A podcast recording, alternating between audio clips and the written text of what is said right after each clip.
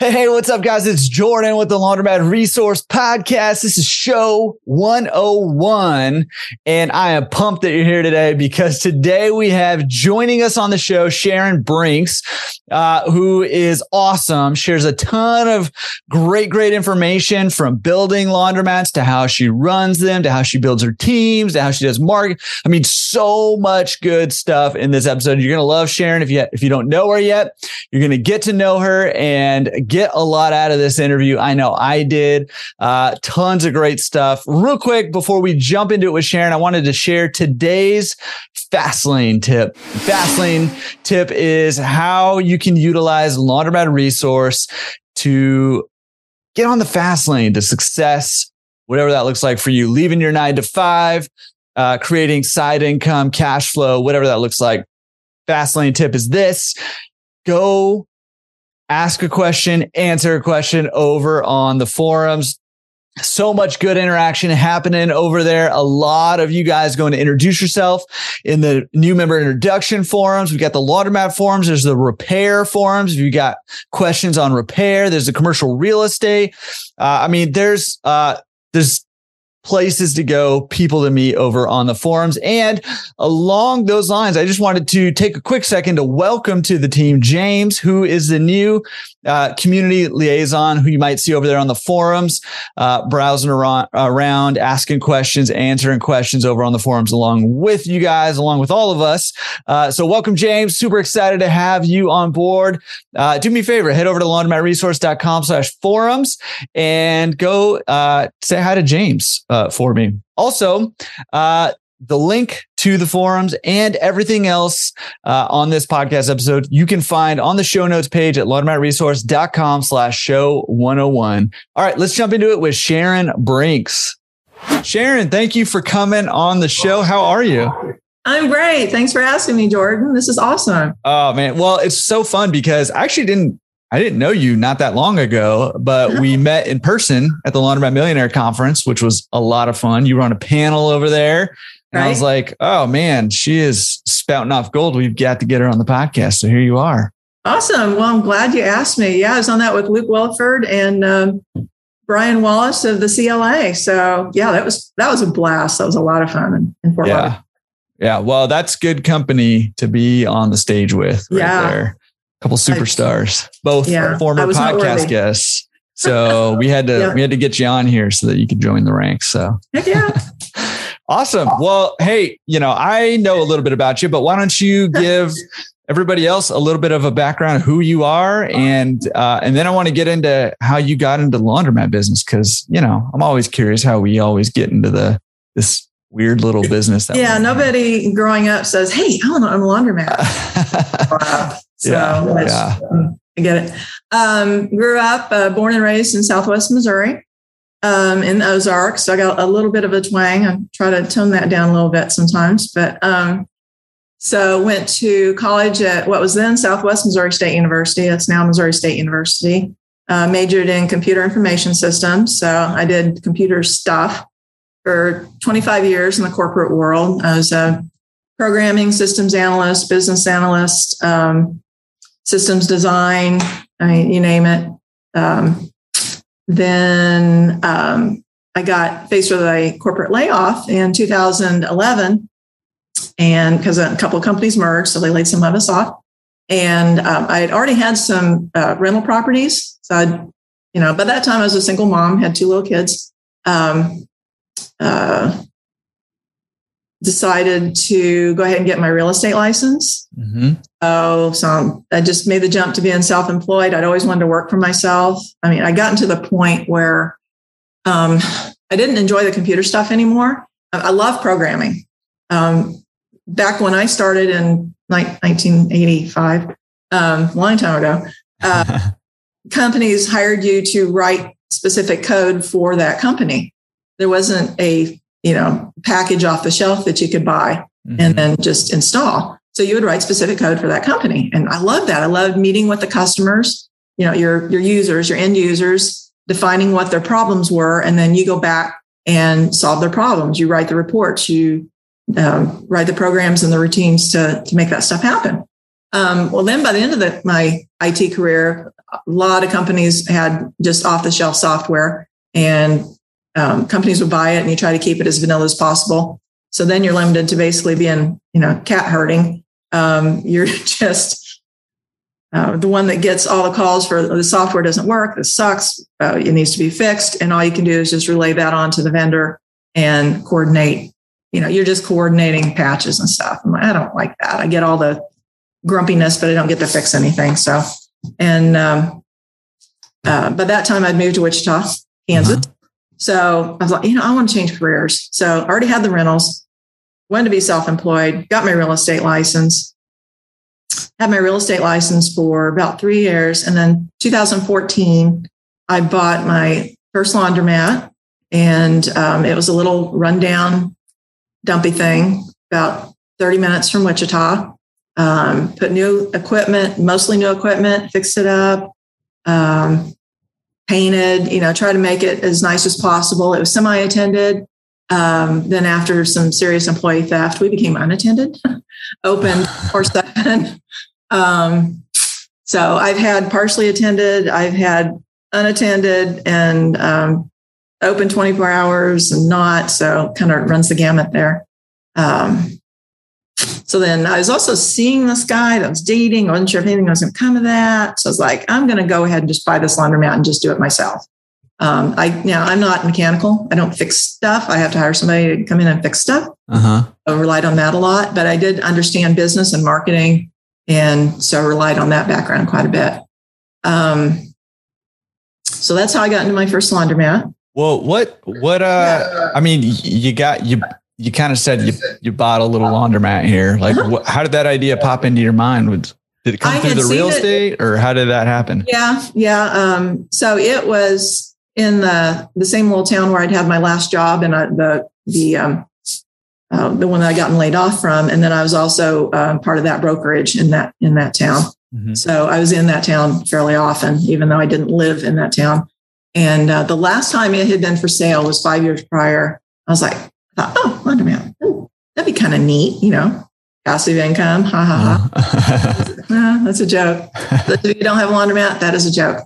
Um, so then I saw it for sale again. I was like, okay, now I'm in a position where I could, I mean, I, five years prior, I wasn't in a position where I could do that either, you know, financially or, you know, anyway, uh, supportiveness or anything. So, mm. um, I was like, I'm going to go for it this time. So I uh, just went for it. Uh, got a, um, SBA loan. I think it's a 7A is the one that I wound up getting on that.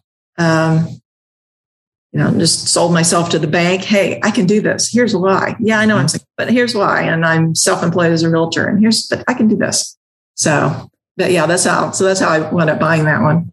Um, can, can, I ask you real quick about yeah. that? Because uh, I get asked about the S- SBA loans all the uh-huh. time. I mean, how how difficult was it to get? Did that laundromat have good financials and or? I actually did keep some financials um, okay. um, enough to support it. Um, and then I had a good enough business plan to show, okay, here's how I'm going to increase revenue. Mm-hmm. Um, the uh, it took a long time. I don't know It's so much hard if, if you know if you're working with a good bank that can um, walk you through the process. Um, you know, it's it's in their best interest to loan you money if you're a good um, good candidate for it because they're going to make money off of you. But um, it does take a while. Takes a long time. Um, the next uh, the we'll go forward. That's the only SBA loan I've had. So yeah, did they did they dig into the financials of the laundromat uh, mm-hmm. very much? Is that I, I gave them everything that I had uh-huh. on it. I was able, so I was, so there's, I bought the real estate and the assets. So completely separate. Real estate's on this, bill of sale for the, for the mm-hmm. assets um, separately. Um, and the sellers, um, unfortunately, sadly, they were getting a divorce. So that's why, you know, no one ever sells a profitable business. Well, life happens. Mm-hmm. So um, they had, I don't know if they had three or five years or whatever they had um, uh, from QuickBooks and from their accountant. I was able to give that to the bank and um, show how I was going to increase that with newer equipment that actually ran. Did the uh, did you have a distributor that helped you out with that? part of the business uh, plan nope. wise, or did you write nope, it? I didn't or? even know any distributors around. So nope, did it, did it myself. And with this, this guy I was dating who I actually wound up marrying. So yeah, he helped me a little bit too. He's pretty awesome. Okay. All right. We're not going to give him too much credit though. Yeah, I'd give him a credit. Uh, well, I'm not going to give him too much. So okay. Okay. I'll tell him at, I'll tell him at the clean show. I'm there you go. most of the credit. So, uh, yeah, okay. awesome. I, I just, I get asked about that all the time. And yeah, so I always like to, when I hear somebody who's used one, you know, try yeah. to get a little bit of the detail. I mean, any, yeah. did, any tips that you pull pulled from that experience for anybody trying to get an SBA loan? Um, for my trying to get an SBA loan, um, have all your ducks in order. Um, you know, try to you know, like the, I guess the one that's most well known is the Dave Ramsey, you know, try to, try to have the least amount of debt as possible, have your, your credit score is in, in line, um, have a source of income, but know, know that try to read as much as you can about the business, know the business. So then you can write a business plan that sounds legit and that hopefully is legit. And you can show them how you can increase your revenue. You know, here's where it is right now. Here's where I plan to take it in five years. Here's how SBA and bank, here's how you're not going to lose any money with me. In fact, you're going to make money with me. I'm not going to be something you have to write off. So, yeah. So, I mean, how did you know how to write a business plan? Um, read a lot of books, you know. Um, I think Steve probably had a template. Steve's been doing, it's my husband. Uh-huh. Um, uh, who, who, we're not giving any credit to. We're not giving any credit to, but I probably yeah. something or another, or, or maybe let him have a little bit of input into yeah. should you say, what shouldn't you say? But um, yeah, at that point, um, he was living out of town. Uh, he was, I think he was working in St. Louis at the time, and I was in Wichita or in the Wichita area. So um, it, yeah, it was kind of a mainly me. Yeah. Yeah, that was nice of you to let him feel like he's contributing and you know what I mean? That was really nice. he contributes more than um, than you think. he really does. And he likes he's very private. He likes to stay in the background and he doesn't want any credit for anything. He just like that's Sharon's business. I you know, it clean, you know, people I'm sure people are going to come up and ask him about, well, how's the laundry? I said, I, I don't know. That's her business. I don't yeah. I'm yeah. just I'm just the engineer on the project. I'm just leave me alone. Yeah. yeah. That's awesome. That's, it sounds like a good yeah. uh, one two punch partnership there. I like that. So far, so good. Yeah. It seems to be working. He's a structural engineer. So he's the engineer on the projects and when we do stuff. And then I'm the real estate broker and I have a brokerage and, um, you know, do the, the business end of it. So, yeah. Yeah. Awesome. Okay. So, okay. So this is in 2014. So this is 2014 okay. Um, when I bought um, the dumpy little laundromat. Um, let's see. So finally, I finally talked him into marrying me in 2015. Um, so yeah, hey, a little bit of work, but got there. Um, not everybody will put up with me. I'm a little bit of a type A. He's a little bit of a type A, and we we, we will butt heads, but it's it's okay. Comes out fine. It's that whole iron sharpens iron thing. It does. You it gotta, does. You got to have that perspective. It really does. Yeah. Um, and we, we bounce a lot of great ideas off each other. Um, so got married 2015, moved actually to Wichita proper instead of the, another little town outside of Wichita.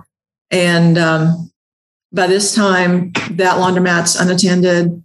Um, really had the bug for the business and loved it. So we decided, hey, let's build let's build a new one in Wichita. There has been a new one in Wichita for a few years. I surveyed every one of them in town equipment mix pricing. Um, you know, we're the laundromat tourists, just like every laundromat owner. Once you, you got to go and you're driving through a little town, it's like, oh, there's laundromat. Let me look at it. So, you know, I've seen a lot of them around, but been in almost all of them here in town, at least the bigger ones. And um, we decided there was a there was a big need. We identified where we could put it. Um, I found some land just absolutely. There had been some houses on it um, that had been scraped. Apparently, there's a tornado that had went through uh, into in late 90s. Um, highway had been through, so now that was more commercial land instead of residential. Mm-hmm. So pick the location, pretty much right smack in the middle of town, um, right by the major east-west artery, which is Kellogg Highway, uh, Highway 400. And um, we bought that um, May of 17, end of May of 17. And then the very next week was Clean Show in Las Vegas. So we had this land. We're uh, we got a contractor. We know we want to put in um, Speed Queen equipment because that's what I had at the other laundromat, and that's what I was familiar with. I already had a relationship with that distributor. So um, we went to Clean Show in Las Vegas, and I knew nobody in town had credit cards. Nobody could take credit cards either directly on the machines or pay at the register or anything. I mean, it's all quarters or dollar coins, mainly quarters everywhere. It's like, wow, this is, we're like 20 years behind the times. What the heck? So we went to Clean Show in Vegas, and um, I, I'm not I'm not giving plugs, but I guess I kind of am. I'm just telling you how everything happened. Um, Alliance Laundry Systems was doing a um, little seminar on here's what our vision of technology for the future is for our company, um, and um, um, we got signed up for it. Our distributors like, yeah, you should go to this, but it's by invitation only. So we signed up for it, and we went and I was like, I was, I was in the market for credit card readers. So I know there's two, the two major players are still major players now. Um, I was like, I don't like either one of them really for my purposes. Um, it's not really what I'm looking for, but that's, you know, I'm going to have to pick one. So, okay, fine.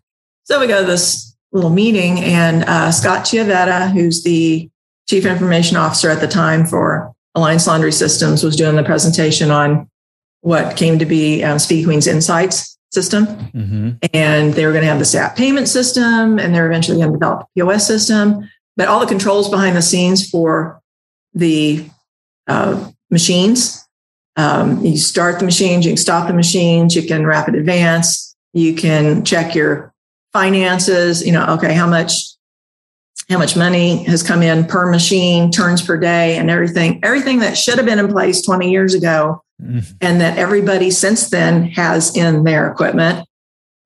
I, I I swear I must have been drooling. And Steve and I are on the front row because you know we're old and we can't see very well and we don't hear very well, so we're on the front row. Furiously taking notes, just. And I'm looking at him and he's looking at me, and I said, I want it. I want it all.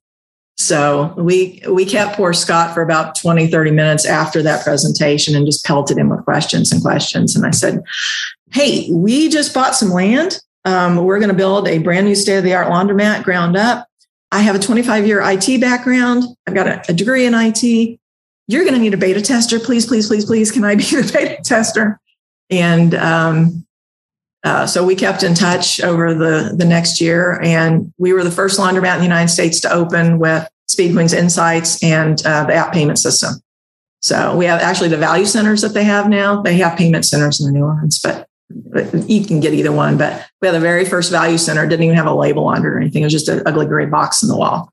So we got to be what I call the crash test dummies for that system. So that's the precursor or now they have the touch screens. Huebsch even has touch screens, which I don't think Huebsch was supposed to have touch screens. That's what we were told, but now Huebsch has touch screens, whatever. Um, but this software was the foundation and the precursor for all the touchscreen stuff. So if you have touchscreens out there, you're welcome. You know. All right, look at that. Yeah, we, we're, uh, we're, giving you credit, and Steve's none of none, the credit for that. None. Also, Steve has, gets the credit because he had to listen to me whine and complain when things weren't going right. but um, man, it's it's pretty it's it's pretty sweet. It's pretty smooth now. But uh, and then also shout out to Adam Dill, who was the director of IT at the time. Um, he put up with my constant texting and Adam, this isn't working right. Adam, what's wrong here? Adam, Adam, Adam, Adam. It's just weekend. I didn't care what time it was. I didn't care what day it was. I was constantly pelting him with texts. Yeah. he got it done. But um, so we built that. We opened April um, 12th of 2018 and um, doing well.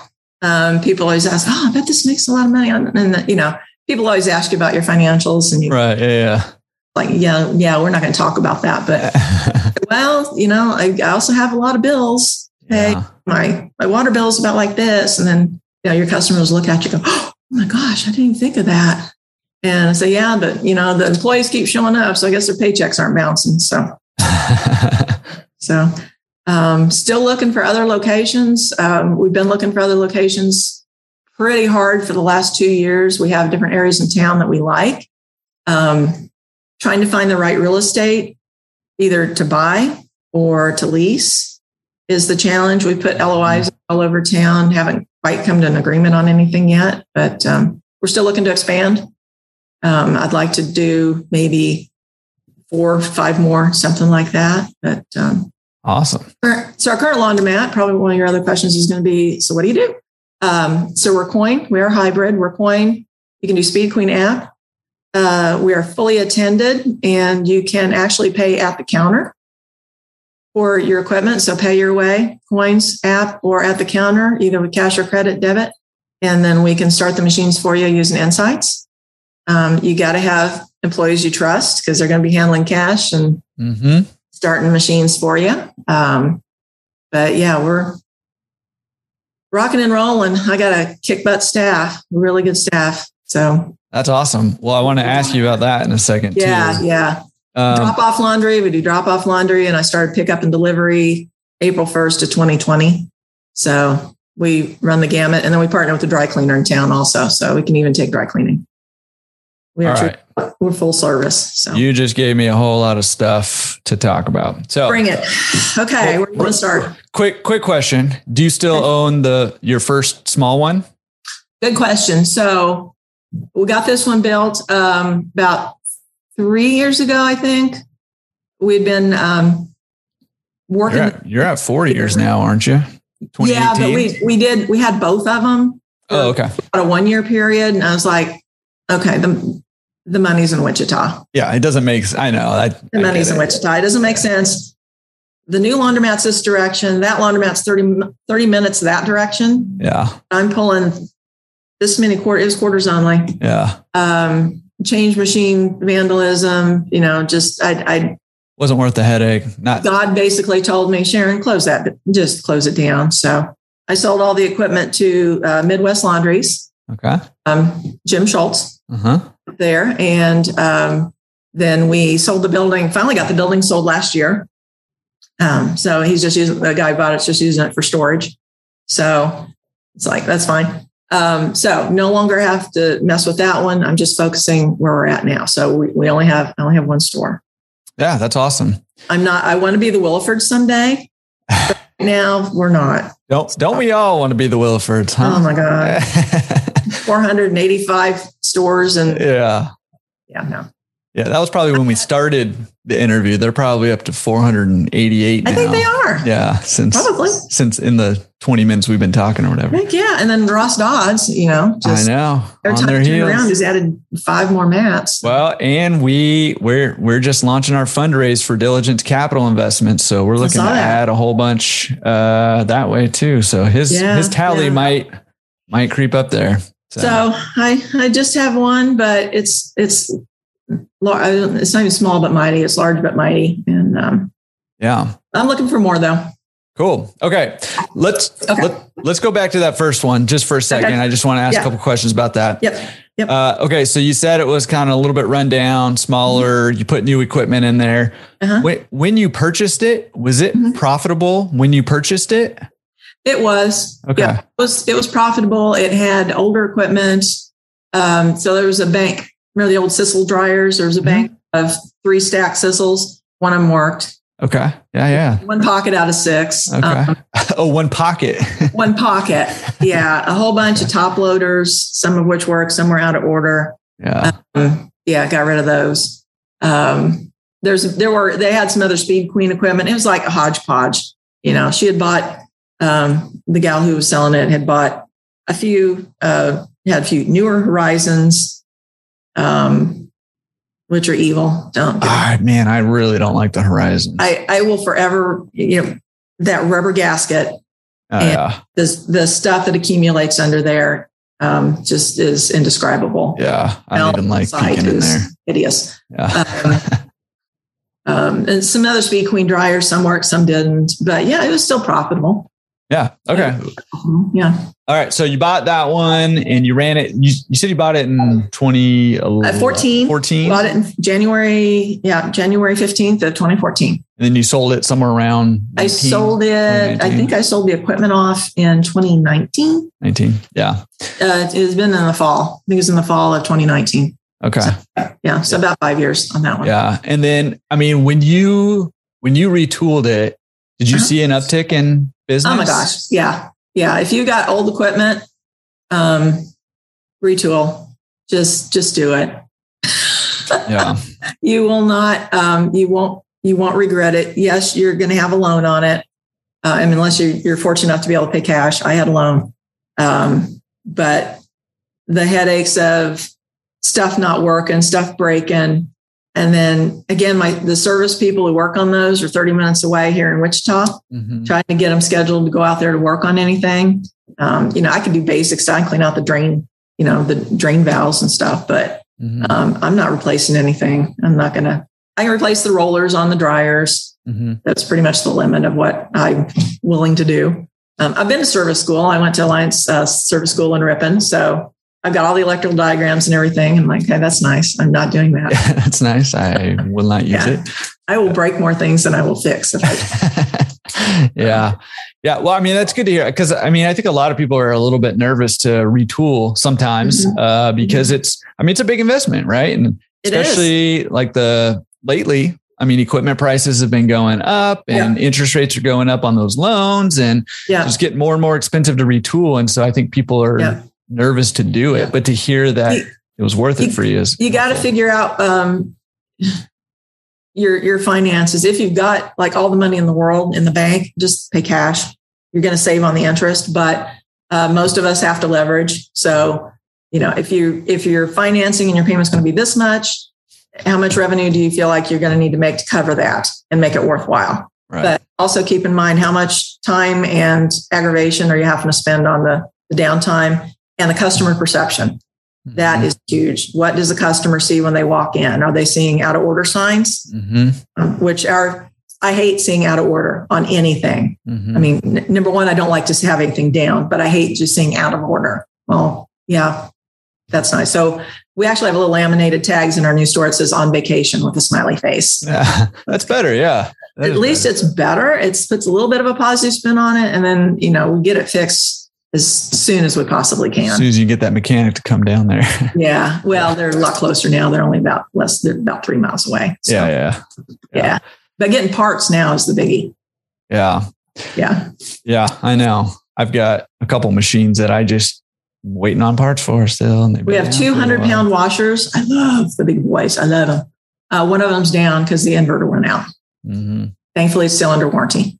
Oh, that's nice. I'll you get the part. Yeah. But I got to get the part in. Yeah. Um, so curious, why why shut it down and not try to sell it? Um, so when you are looking to sell a laundromat, word word to the wise, um, have somebody sign a non-compete and an NDA if you give them the financials. Mm-hmm. Um, I did try to sell it. Okay. Uh, a uh, gentleman, um, you know, gave all the information. Um, well known in town, you know, knew he was financially able to buy it. Mm-hmm. Um, um, trying to be delicate here. Yeah. he took the information and, and went his own way with it, is what I'm yeah, three blocks, uh, three blocks away. Yeah. My same Speed Queen distributor also um, was a Continental distributor. And um, he put in a brand new Continental Express laundry three blocks away. Oh, I don't and like to hear I was that. stupid enough. I was like, I could have sworn I had him sign that non compete and NDA before I gave him the financials, and I did not. So, so I'm doing the best I can, you know, uh, trying to get that thing going. And then I had the perfect storm. I had, um, let's see, the water main broke um, about a block away. That affected my store. It didn't affect his. Um, that on a Sunday. So I was down on a Sunday. Then they just they decided to tear up the street in front of me. So they had to enter from the back instead of from the front to the parking lot. That was torn up for like three months or so. Uh, then when they put in a new water line, that then broke my water line coming into the building. So I had to have a trencher come in, dig up that line, replace it. Um, and then Christmas time, the, the coup de grace was my uh, changer is bolted to the wall. You know, you have to get in back behind it to, do anything. It was a front load. Mm-hmm. Um, was broken into. Um, took all the bills. Okay, fine. Got it repaired. Back online two weeks later. Same guy. I mean, I got it on video, um, but it's wintertime. He's got his coveralls and everything's all dark and everything. Goes in there. He's a big burly guy. Goes in there. Um, breaks in back behind it, unbolts it, and then carries it. Now I'm telling you, this is a big. Yeah, big, those are heavy. It's like a safe. It's on a big metal base. It's huge. Mm-hmm. It's we're talking 200 pounds easy. Gets it in the bear grip and carries it outside, and just stale, just steals my changer. I was like, okay, I get it, God. Yeah, we're done. Yeah, yeah, yeah. Message received. Message received. The money is not there. It's in Wichita. Um, when not, he's not there, the big burly guy has it. the big burly guy has it now. I hope you enjoyed that.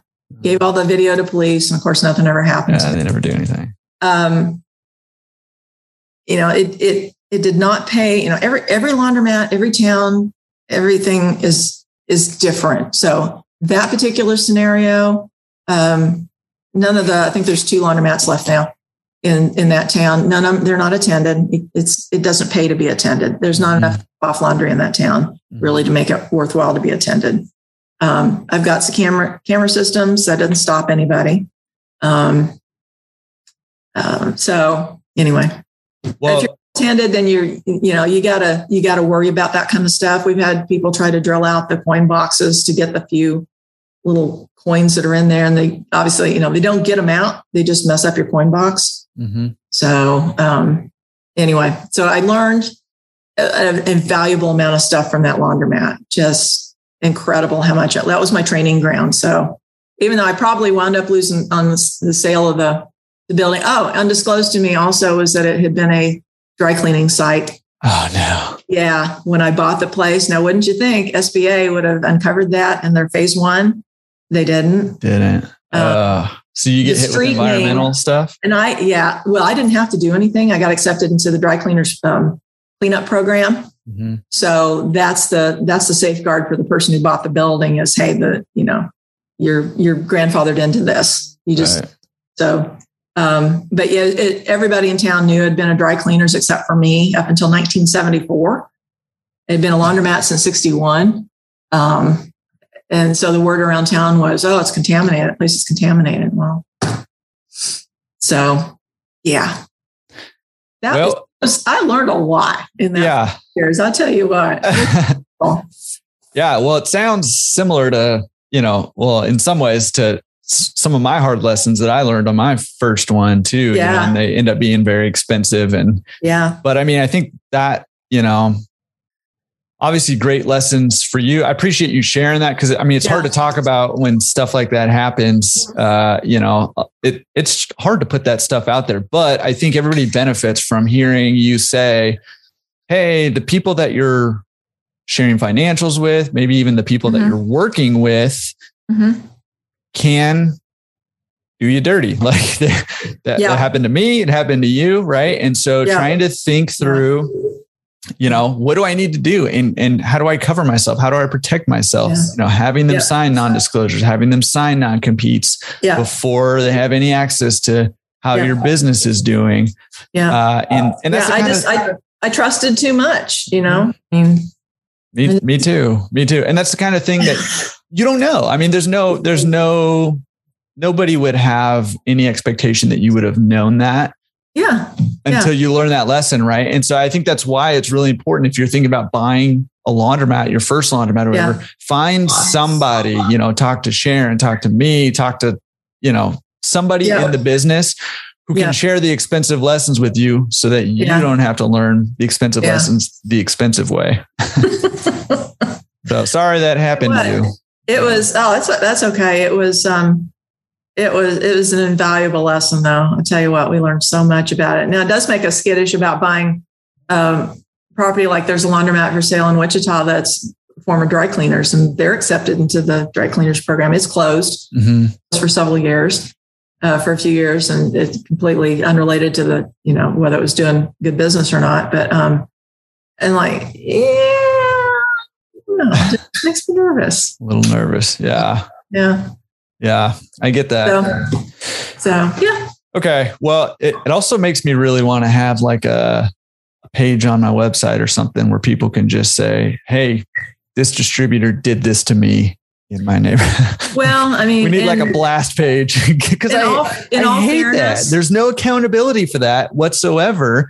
And I agree. not all distributors, but you know, it happens. And I, I found out um, a week before they opened by one of my employees at the time who um, had ties to that town. Hey, did you know there's a laundromat opening over here? And I was, and, and who's opening? He told me who's opening it. I was like, no, you got to be kidding me.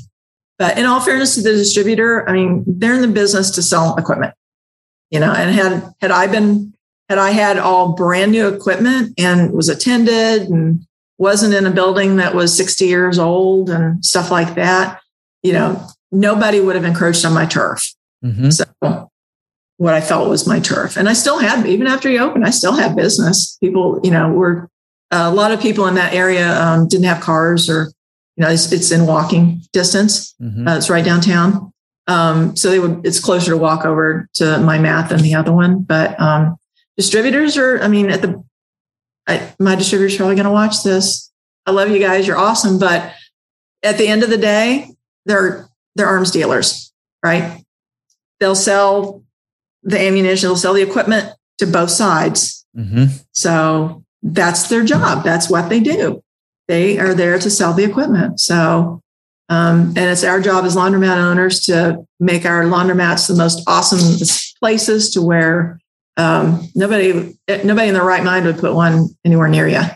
Yep, and that's I mean I think that's a great takeaway lesson, right? And that's yeah, yeah. that's because you can't control what somebody else does. Now, I right. get you know their arms. I like that analogy. That's why in you know when Sounds I kind of harsh, but no, but it is, and and that's when I do when I do webinars for new people on how to buy a laundromat, you know, and that stuff, and I talk about who do you need on your team. I separate mm-hmm. teammates into two categories. In you know, category one is aligned interest teammates. That's going to be like your lender, like a consultant, like other laundromat owners, right. and misaligned interest teammates can be super valuable, can help you out, can give you a lot of great information but in the end their interests are not aligned with you and i put brokers and distribute i mean i'm broker over here you know in mm-hmm. california so i in, yep. in that way yep. i fall in that category right and again it can be an awesome teammate for you but you got to remember where where interests lie and you know they only make money if they sell it's like they always so. say follow the money mm-hmm.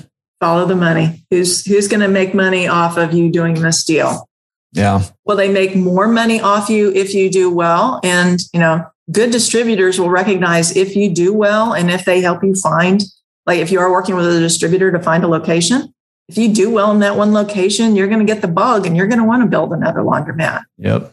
And they're going to be the first distributor you talk to. They're going to sell you more equipment. Mm-hmm. But for the one who's just in it for the, the quick sell, um, you know, which I, I personally have not dealt dealt with any of those, but I'm sure they're out there. Um, they're, yeah, they might not have your best interests at heart because um, they probably won't make any more money off of you. Right. Yeah. Well, and that's like I, I keep thinking about the broker who sold me my first laundromat, and yeah. and it went so bad. Like, look at now. Look how much business I could send that guy now, and he's. I've I've had consulting clients who have been using him. And I said, Hey, just to let you know, like just this is up. who sold me my first laundromat. And he's lost business because he did me wrong. Right. And, yeah. Yeah. and, and a lot of other people too. So anyways, not to get off that. I mean, you can't control, I mean, I think there's valuable lessons in there that you right. shared, but you can't control what right. they do. Like they're going to do what they want to do. If they yeah. want to be short sighted and make a sale, let them do it. Uh, in the long run, they're going to lose out. But I love your takeaways like, hey, you know, you know what would have avoided all this in the first place if I had been the kind of presence in my community where somebody would look at it and say, you know what, I it doesn't make sense to buy here. I can't compete with that. Yeah. Right. And so I think yeah. that's what we should all be striving for in our businesses is building businesses that people don't want to com- compete with. And you can do that with the small laundromat and you can do that with the big laundromat. Yep.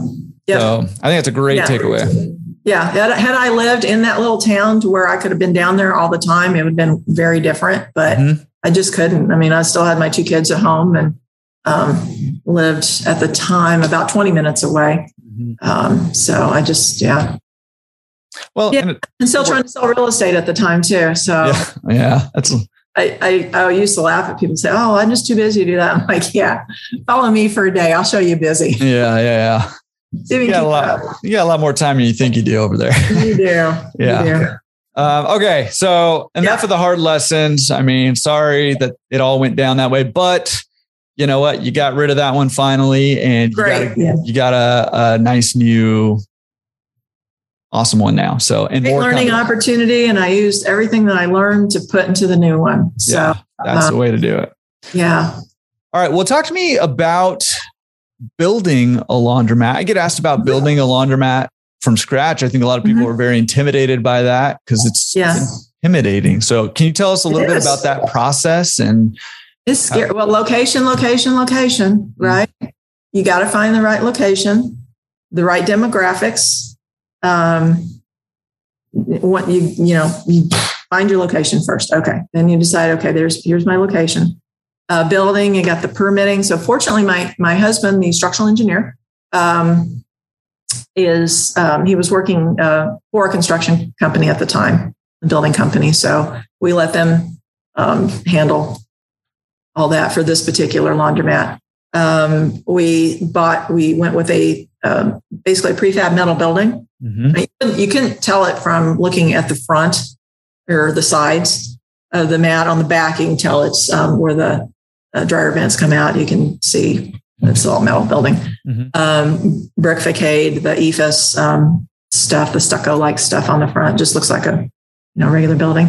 Um, got the permitting, you got sizing of um, your water lines, your sewer lines, electrical service, gas service, all that engineering stuff. So we that's where Steve and I are a great fit is he handles all of that stuff and I handle the okay, this is what I want in an equipment mix. This is what I want.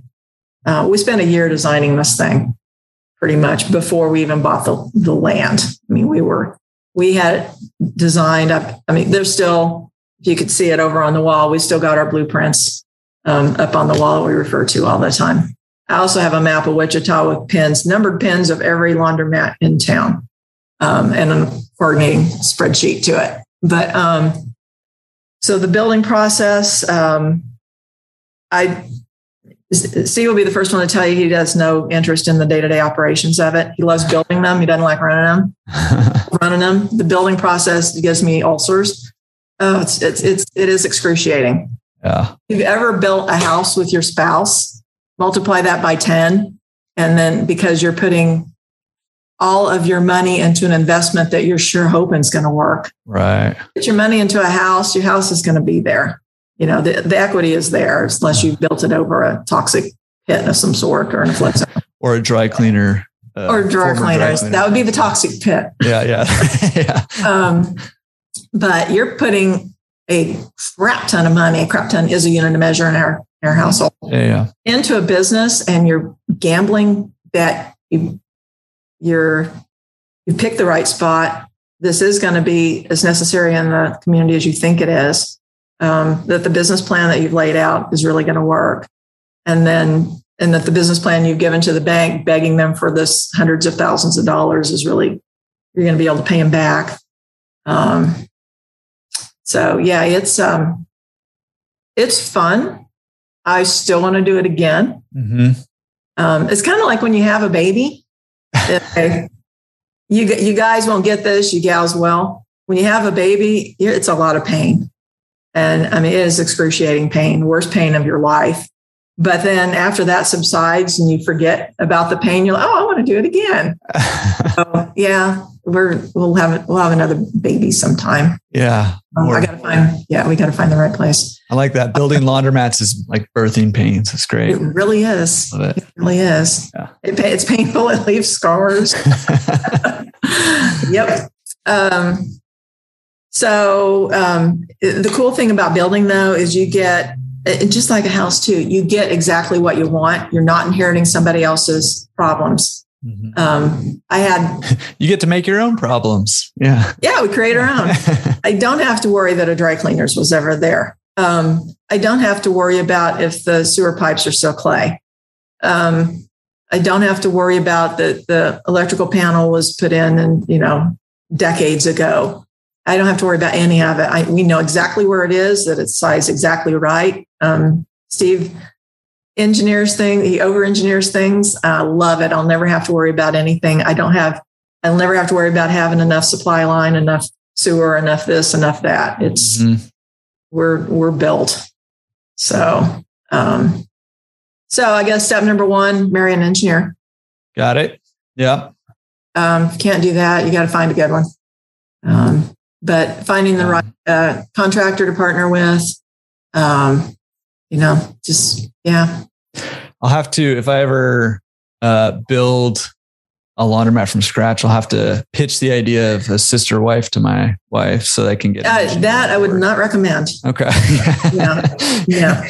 I don't think it would. Uh, I don't think it go over very well. Anyway. Yeah. Let's not do that. So, uh, so then you go to Plan B, which is find a good one. Yeah, partner with one or, or yeah, you'll have to. Yeah, yeah. Okay. Hire one. Hire one. I just All don't right. into it. So. Hire a sister wife or a or no. Electrical engineer. Okay. Engineer. I mean, find an engineer. Yeah, yeah. Okay.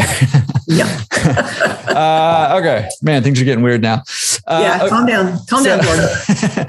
so, okay. So, I mean, the building process is, is crazy. How, it I is. mean, did you find, you know, a lot of, a lot of people are afraid and in some places, rightly so, but it varies widely depending on your water district. I mean, did you find big fees that you ran into? Like impact fees one that gets thrown around a lot uh, you know yeah. stuff like that. Was that a big factor or? Well we're in wichita kansas so we really didn't have um, the huge impact fees that y'all in california would would uh, encounter. Um, i don't think there was anything that was outrageous.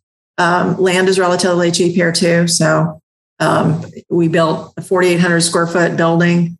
Um, we have 30 washers we did leave two blank spaces, so we got capacity for 32 washers, uh, 35 dryer pockets. Um, we could have, if we were building it again, uh, there are, of course, things I'd do differently. Um, a lot of things I'd cut out. We could have cut a lot of a lot of money off of things I was insistent. Okay, no, I have to have this. I have to have that. Well, no, I didn't have to have that, but I'd put in more storage. Oh my gosh, you always need more storage. I didn't realize how fast, you know, we, we do wash, dry, fold and we do a health wash, dry, fold business. And we try to turn it as fast as possible. So we can usually do same day service if it's not in a, a huge amount of stuff. Um, but I've been Monday through Friday, I've got up to three people working during the day. But, and the nice thing about that is people will typically come to us if they want it fast and they'll come get it and get it out of our way. But if they don't, it's backing up. And then I'm kicking myself once again for not having enough storage space why didn't I build this differently? And yeah, so we've actually had to reclaim some of the floor space that used to be seating um, for more processing and storage space. So um, I've got all the room in the world, but it wasn't quite allocated the way I probably should have put it. But customers love the wide aisles, mm-hmm. plenty of room. You know, doors can be open. If you come in the center, doors can be open to the washers and then two carts, plenty of room for two carts and then maybe another one even going past. So we were social distancing before it was a thing. Before it was cool. Yeah. Yeah. Well, before it's cool. Yeah. It's funny. So like, you know, being in LA here and then, you know, I'll talk to people like New York market, you know, and then we'll mm-hmm. see, we'll see other laundromats like yours, like the Willifords, like, uh, yeah. You know, Dave Men, like these aisles that you could literally drive a car through and we're like how yeah. do you how, what how where does all the space come from? Yeah i have a ford truck. I could drive my truck right down the middle. Yeah it's crazy back, back out yeah it's yeah even with all the doors closed in the washers, we got to like squeeze through sideways over here. Yeah. yeah. Uh, not quite that bad, but yeah. Uh, yeah, but it is wild how, you know, having those big aisles and it makes a big difference, and, right? And so that, so that I'm glad you brought that up because that highlights the difference in, um, uh, like I said, that's one thing I love about this business is you can have it so many different ways. Mm-hmm. Right? You can have a small little mat, you know, 1500 square feet, um, in a little neighborhood pocket laundromat that's unattended. You can have, you know, one of our bigger ones like mine and Dave's that's huge and fully attended and plenty of room in it, different payment options.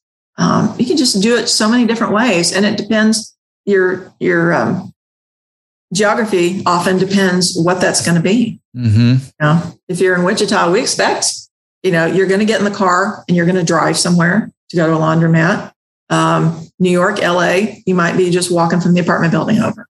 So, yeah. Do I need a parking lot? Do I not? Yeah. Every, yeah. Every, every mat's different, every demographic, every city. Yeah. So, yeah. And it, I mean, it can vary very widely, uh, you know, mm-hmm. depending on all these different factors and depending on your business model, right? Yeah. Like, yeah. So yeah, it's pretty cool. Uh, yeah. I like that about this business too. And it's something that actually really surprised me when I started doing this stuff. Because even when I got in the business, I didn't really realize there's like a million different ways you can run this business and uh and new ones popping up all the time. So yeah, that's pretty cool. Yeah, you can be you can be quarters only, you can be dollars and, and quarters. So coin only, you can be card only, you can be app only, you can be any combination of those. Yeah. Yeah, self serve, unattended, fully attended, yeah, wash, yeah. dry, fold, pick up and delivery. Yeah. Have a cafe, have a bar, have convenience store. Like, I mean, you can do all kinds of stuff. It's crazy. Yeah. Yeah. So, um, so, so it just depends what is best for you, mm-hmm. your family, your business model. What business model do you want? And do you believe that's going to work in your community? Yeah. You, know, you, can, you can try shoving it down their throats. uh-huh. I mean, it, you're taking a gamble. So I don't know. Yeah, absolutely. And and I think it's so variable. Yeah, I think what a lot of us find too is that our ideas, our business plans are they're just constantly evolving. You know, it's yeah. like you lay out your business plan. I get I've had so many people that I've talked to who, you know, wanted the quintessential unattended you know, easy, passive, passive, quote, unquote, you know, laundromat and had got into the business and was like, whoa, I could build this into a real big business. And have mm-hmm. gone from that, I want a side income to, I want to build a big business and yeah. gone on to acquire a bunch of laundromats or start a pickup and delivery service or, you know, a lot of different things. Um, and I think when people get in this business, you know your your plans evolve. You learn a lot obviously. Yeah. i mean you learn a ton and about your business about the business in general and about yourself i think even um, yeah. and what you're looking for so. Yeah and that that mirrors me. Yeah it was just supposed to be this little side income and i mean you know i was really mainly a real estate agent at the time and then i was like this could be huge. You know i'm learning so much. I'm reading books. I'm reading you know we joined the uh, cla Coin Laundry Association before we even opened or before I even bought the, the place in El Dorado. Um, I was reading magazines. I was on the forums reading, learning from people. And um, it's like, this is very eye opening. So now it's, uh, I have my broker's license as a realtor, but that's just for our commercial interests. Mm-hmm. So don't really, I mean, I'll sell for, you know, friends or whatever, buy or sell, you know, help them, but mainly it's just for us. But mainly we are laundry. 24 7. I'm just laundry. Go, go, go. Laundry, laundry. Love the business. Love yeah, it. that's awesome. Okay. So when you opened your store, mm-hmm. uh, first of all, like how did did you did you I mean you built it? Did you do a big promotion when you opened it? I mean, this is a brand new location. Another big fear is I'm going to put in and you already kind of alluded to. I'm going to put in a big store and I hope people will come. Yeah. Yeah. how did you get people to come? So, um, well, we joined the Chambers of Commerce, uh, the local Wichita Chamber of Commerce. We had the ribbon cutting. Um, so there was a little bit of yay, you know, a little bit of raw. Uh-huh. Yeah, yeah. But uh, Facebook ads, Google ads, um, a lot of those. Um, I so when we first opened, we Steve and I worked it ourselves. We didn't have any employees, couldn't afford it.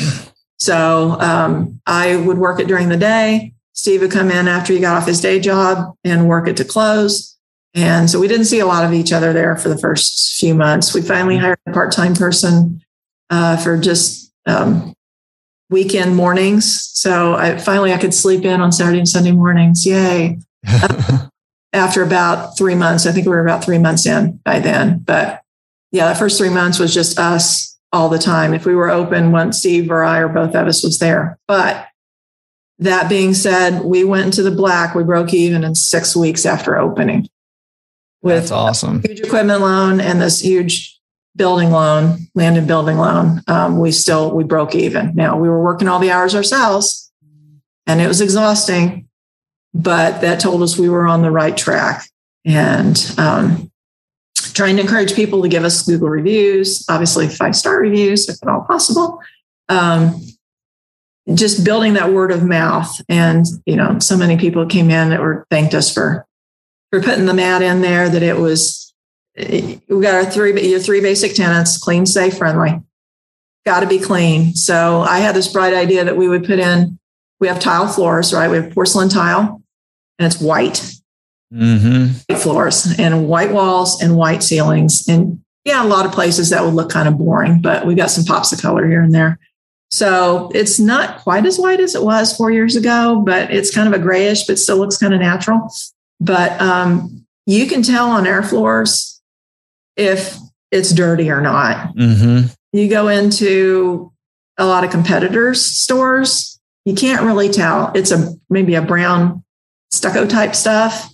Um, the biggest, the big laundromats, we have some big, um, four bigger ones in town is built by the same guy who believed in carpet. They all have carpet. Carpet. Yes, carpet. All right. Um, yeah, I guess their customers are better than ours at not spilling stuff on the floor. Yeah, that sounds like a um, nightmare. Um, you, often you'll have those trapped smells. Um, you, yeah, it's it's not pleasant. I'm not going to badmouth them, but you, if you're ever in Wichita, go in theirs, go in ours, see which one you like better. Yeah. So, um, but yeah, there was we were not going to do carpet, and I don't want I didn't want the the concrete floor. You know, just to finish. I know that's all the rage. You guys all like your epoxy floors, polished floors on the the laundromats when you them, and it looks like a garage the black ceiling and the concrete floors looks like a garage. No woman wants to go in and um, so that was the other things I wanted to build it from the woman's point of view. Okay. Yeah. We have both our entrances are automatic doors. Um, I remember having had two little kids. I never had, I'd never, I'd never been in a laundromat, used a laundromat uh, until I bought my first one.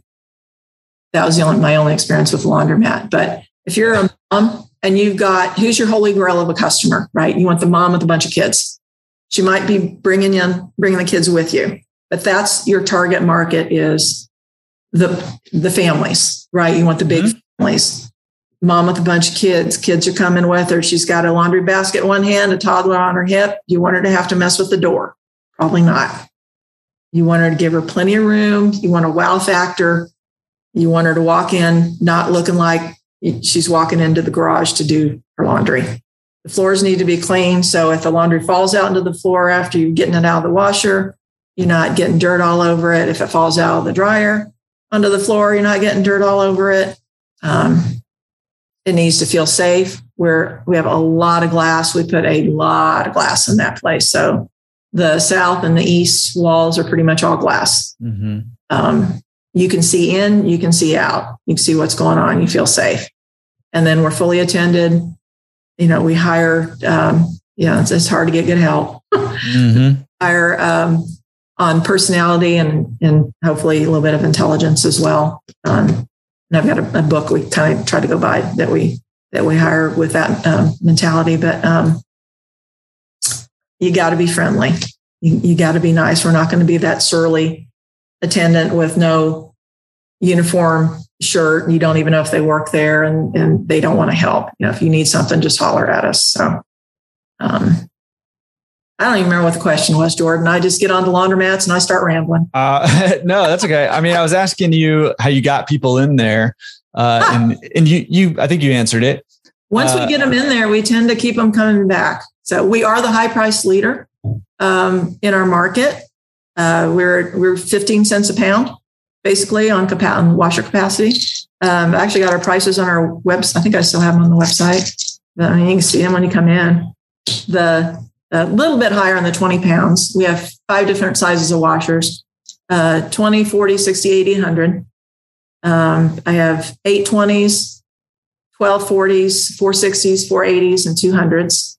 Um, dryers, we have three 75 pound pockets. I would put more in if I was building again. Mm. I've got two 30 pound stacks, which I would eliminate those and put 75s in their place, and 14 45 pound stacks. So there's my equipment mix.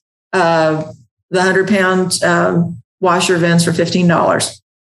So you can put all those quarters in if you want. I'd rather you use the app or come pay at the counter. but if you want to use quarters, you can. Yeah, that's a lot of quarters. Get your roll. People do it. I don't get it, but you know, they either want to remain anonymous. I don't want to mess with an app.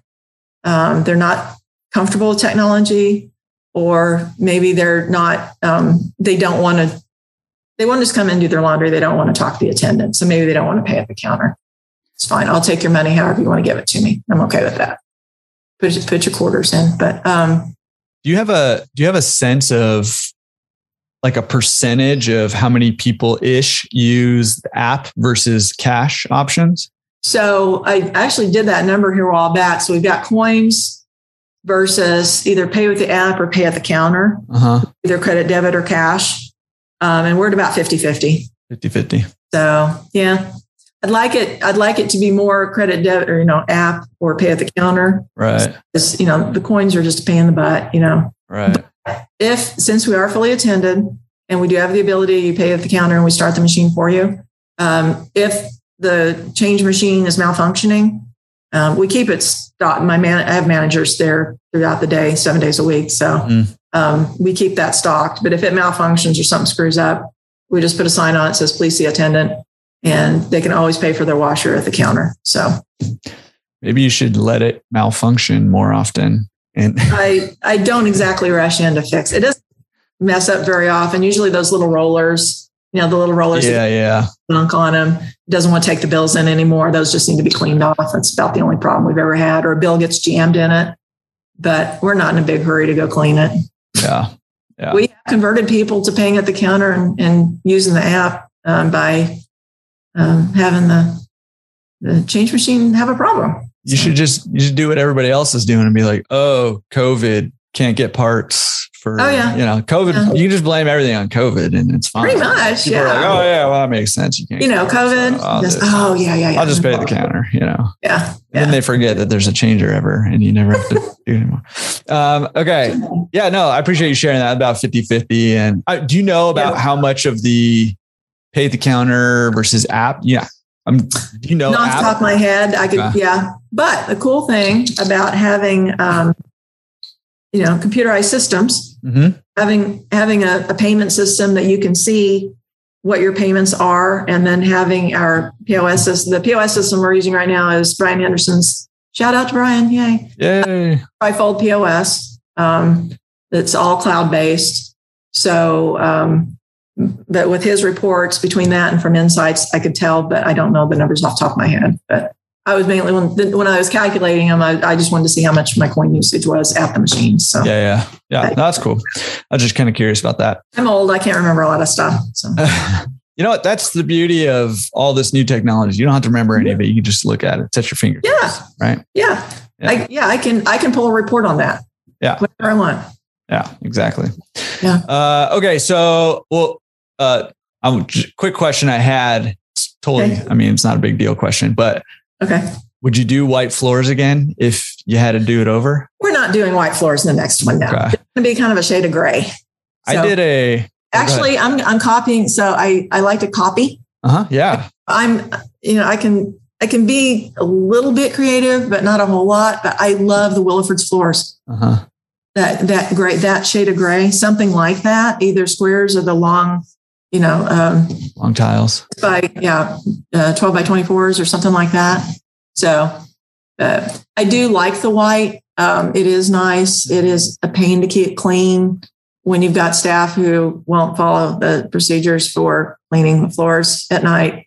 Yeah. So we do close at 10. We're open eight in the morning to 10 at night. So um, there's, you know, I don't have to worry about overnight stuff, but, uh, yeah. are, when, we hire new people, we typically start them on the, the closing shift. And then we, if we've got a day position open, then we move them up. But um, yeah, it's on, it's on the closer to keep the floors, to clean them and have them ready for the morning. Yeah. Even if you, I mean, even if you follow the procedure, eventually those white floors, I did a, I did a very, very light gray on yeah. one of my laundromats. And I was like, oh, cause you know, you want it to feel clean, light, bright, yeah. you know, yeah. and, and you're like, it's, it's a good thing. I mean, if you got white floors and you can keep them white most of the time, it's mm-hmm. a good thing. Is it communicates, mm-hmm. hey, we're clean, but mm-hmm. it's a lot of work to keep them looking clean all the time. So, it really is. Vacuuming your entry rugs on a regular basis is huge that's the first thing people are going to see when they come in mm-hmm. is entry rugs. So that's a that's a quick, easy thing that any attendant, no matter what, can do. So yeah, good tip there. big branded logo drug when you first walk in. So I'd like to keep it clean. Yeah. Uh, okay. Uh, so you've gotten people in, you did the Chamber of Commerce thing, you did some ads mm-hmm. on mm-hmm. Google mm-hmm. and Facebook, got people in, a lot of word of mouth. And you said, uh, which I love, like once people come, they tend to stay. Uh, yeah. I actually wrote yeah. that quote down. That's pretty nice. Oh, um, yeah. yeah. So, uh, I was, man, I was going to ask a question about, oh, okay. Did you start off with wash, dry, fold from day one? Um, not day one. It was in the plans to start. We wanted to get down the, the whole, let's make sure, I mean, you know, we're the guinea pigs for this new everything's on electronic is completely new for Wichita. I mean, just people come in and you got the wow factor and what I can use a credit or debit card and pay for my my machines. You're kidding. It's different. So we want to get that down pat. But it was within probably about the first month that we started wash dry fold. We started drop off laundry. Um, and um, so we started at $1.25 a pound. We do do it a little bit differently. I'd researched what do other places do. Um, and at clean, I think it was that clean in um, Vegas, that first one that we had went to, where um, Jeff Gardner, the laundry doctor, mm-hmm. had a little seminar on doing wash, dry, fold, and he's talking about how they wrap items in plastic. So, like you sort all the t-shirts out, you wrap those in plastic, you wrap the jeans in plastic, you wrap all the socks, you wrap all the underwear and and stuff. You try to sort it out by you can tell girl stuff, boy stuff, stuff like that.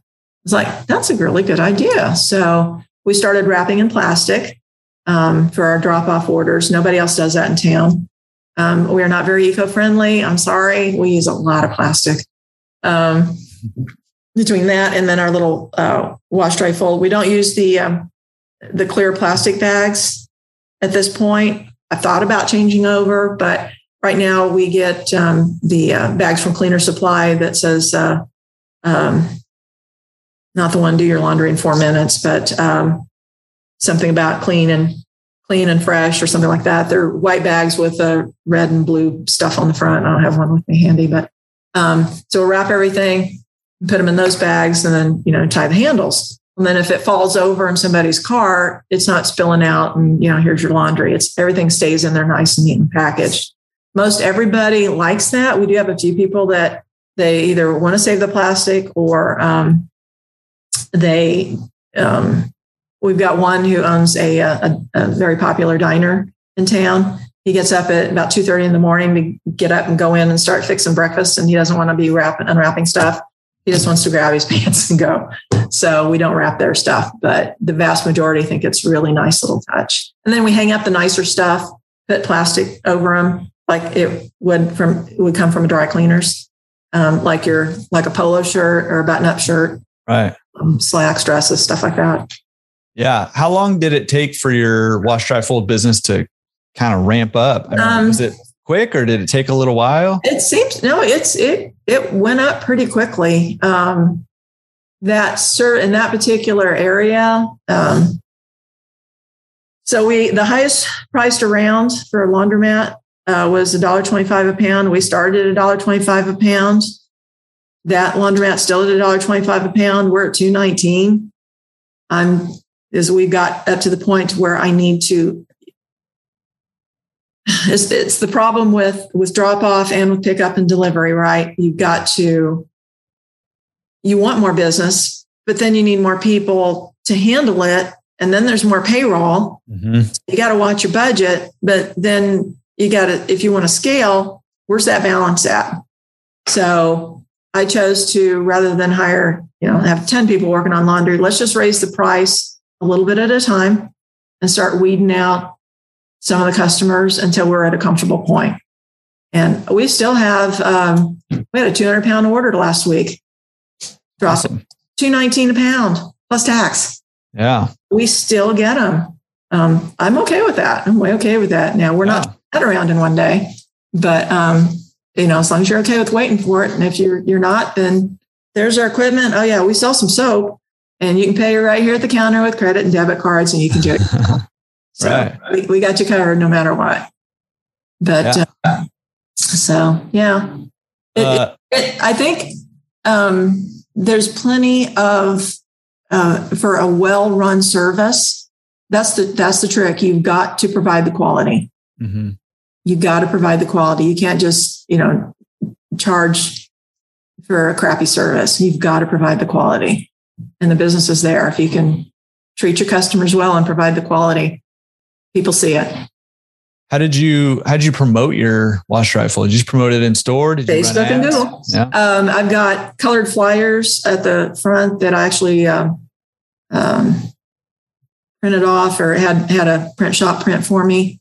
Um, the, uh, the, Facebook and Google ads. And I also forgot to mention, I also have my website. You know, I, I developed the website myself, but um, uh, do a lot of, you know, a lot of SEO and stuff like that. So if mm-hmm. somebody's searching for laundry service, hopefully we come up. I think we do uh, for Wichita.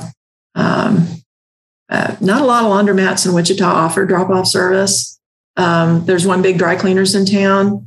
There's a couple other smaller dry cleaners, but there's one big dry cleaners in town that has the lion's share of that business. Um, we're we're getting there though. So nice. yeah. But I I have total six employees, three are full time and three are part time. And that yeah, I don't have the 60 some odd employees that other people have, but then I don't have the volume. So yeah. And most people who have that many, Scott, that's spread across multiple stores usually. So yeah, that's uh yeah, that dry cleaner has 12 drop stores and a big processing plant. Yeah. So yeah, I don't have near as many headaches. That's right.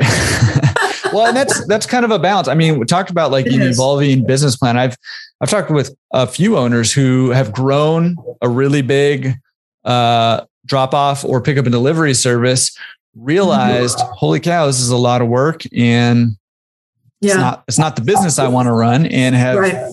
and have com- compressed it, you know, either through raising prices or saying no yeah. more often or, you know, different uh different ways of doing it, but have compressed it and actually enjoy having less business uh, at a higher higher margin uh, as yeah. opposed to more business at a lower margin. I still I still struggle, you know, when we're having problems with the customer's order or something, I still struggle with why are we even doing mm-hmm. drop off laundry. Yes, yes, Luke Williford and Lee Williford whisper in my ear. Yeah. It and do with do self service only don't do pick up and delivery. And and um, you know, then we have the five hundred dollar order come in. And I'm like, yeah, this is this is okay. It's paying my employees' wages. Yeah, I like that. We'll employ more people and with that. So I don't know. There's days when I kind of think the next door, it probably won't do drop off. Mm-hmm. You know, we're just going to push the pickup and delivery piece. Mm-hmm. You know, um, so I don't know. I do struggle with that. It is really nice having people come in, and I mean, we're in a business where people come in. We're renting utilities and we're renting machines. Mm-hmm. And they do their own laundry. They're their own labor. You don't like the way it came out? We'll use a different soap next time. You know, or yep. actually, I know that sounds horrible, but yeah, they don't like the way it came out. What that's it's, another thing about it all being on computer, computerized. We can start the machine again for you.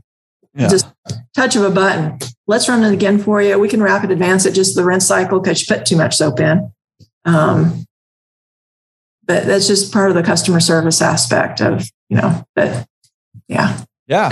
Trade off. It's a trade off between self service and, and, um, doing it, doing laundry for people. We're really, really good, but we can't work miracles. That people recognize the fact we're really, really good at doing other people's laundry. So I've been doing laundry myself for 40 years since I first got my got married for the first time. So I about got the hang of it. Pretty much a pro now. Yeah. Yeah. Yeah. Pretty much. So. Well, okay. Let's talk about um, pickup and delivery. Did you start that yeah. when you started wash dry fold or did that come a little later? No, that was two years later. Um, we looked, you know, like geniuses at the time, like we had um, planned it just for the virus. but um, the end of 2019, um, um, Steve and I we're trying to decide, wow, pickup and delivery is kind of a thing. Should we jump into there? We're really good at, we recognize it's a completely different animal. Just because you do wash, dry, fold doesn't mean, um, you know, in-store drop off doesn't, pickup and delivery is like, you know, on Star Trek, how they played three dimensional chess. Mm-hmm. It's another dimension. It's, you got two dimensional chess and then you add that extra spatial dimension to it. It's completely different. Um, do we do we jump into that or not? And um, we decide, okay, January 1st of 2020, we're going to make a go, no go on it decision. So January 1st came, we decided, yep, we're going to go for it. So then we had to try to find a software that that would handle it, that I liked, that was the price point that I wanted, that could expand with us. Because um, I sure wasn't going to do it on paper or on a mm-hmm. spreadsheet. So um, April 1st, April Fool's Day of 2020, we launched it, uh, bought a van, little Ford Transit Connect XL, um, had it wrapped. We've actually branded it separate from the laundry station. So it's Laundry Express. Then I come to find out about half of the laundry delivery services in the United States are named Laundry Express. What are you thinking? There's also a lot of laundry stations too. So I could have, yeah, I should have done a better job on naming it. But we branded it separately. It's a separate LLC. If I had it to do over again, I already had a big following with the laundry station. Now I'm starting a new brand from scratch and trying to get it up to the same recognition level. And that has been a struggle. I probably should have branded it the same. But um, so now I'm trying to figure out if I want to bring that back in and brand it the same or what. So it's just like a business plan. You, you talked you earlier to your business plan is always evolving. It's always mm-hmm. changing. It's it's not okay. This is the business plan. It's set in stone. Always be open to to changing And If something's not working right, just pivot. You know, 2020 was that was pretty much the buzzword, wasn't it? Pivot. Pivot. Ready to pivot. So pickup and delivery has been a steady growth. It's not been the rocket growth that I had hoped that the laundry station and the drop off has been, but um, I haven't probably have not worked that nearly as hard either. I, I take the blame for that. I haven't done the marketing, um, the cold calling, walking into businesses, developing the business accounts. Um, but um, it's it's still profitable. You know, it's still making money. Um, you got to price it right. You have to know your numbers. You have to know how much it costs you to process a pound of laundry, either in store or pick up and delivery. And we've got, you know, Steve and I have spreadsheets on everything. So yeah. So I need to work a little bit harder. If if we're gonna continue with the pickup and delivery, I need to work harder at making that grow. So, but then if it grows, then I got to hire more people. I know. And do I work? Do we go to overnight processing? Because there's days when we're taking up half the machines, and but during the day we're not that busy. So there's the three dimensional chess part. Yeah. yeah.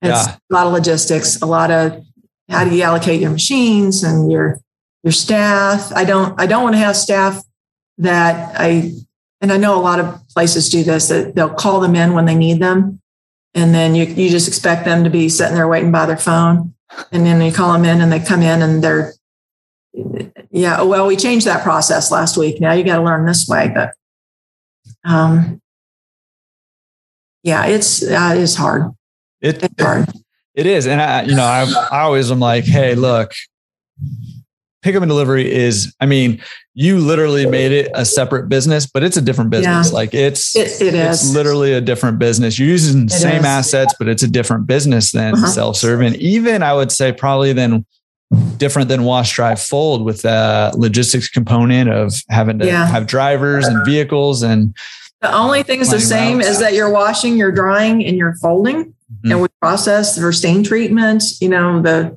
amount of detergent and the size of washers, all that's the same. But then we don't wrap those things in plastic. We even package things differently. We have different branded bags that um, our delivery bags that they go back in. Mm. I mean, everything's different. So that area that I talked about that we reclaimed that was a customer area where customer seating used to be, mm-hmm. we put some little temporary walls up, um, like little office cubicle walls on on wheels to cordon off that area, and that's our Laundry Express um, processing or holding area, if you will, storage area. So, um, yeah, I didn't think I didn't think the storage thing through well enough when we built.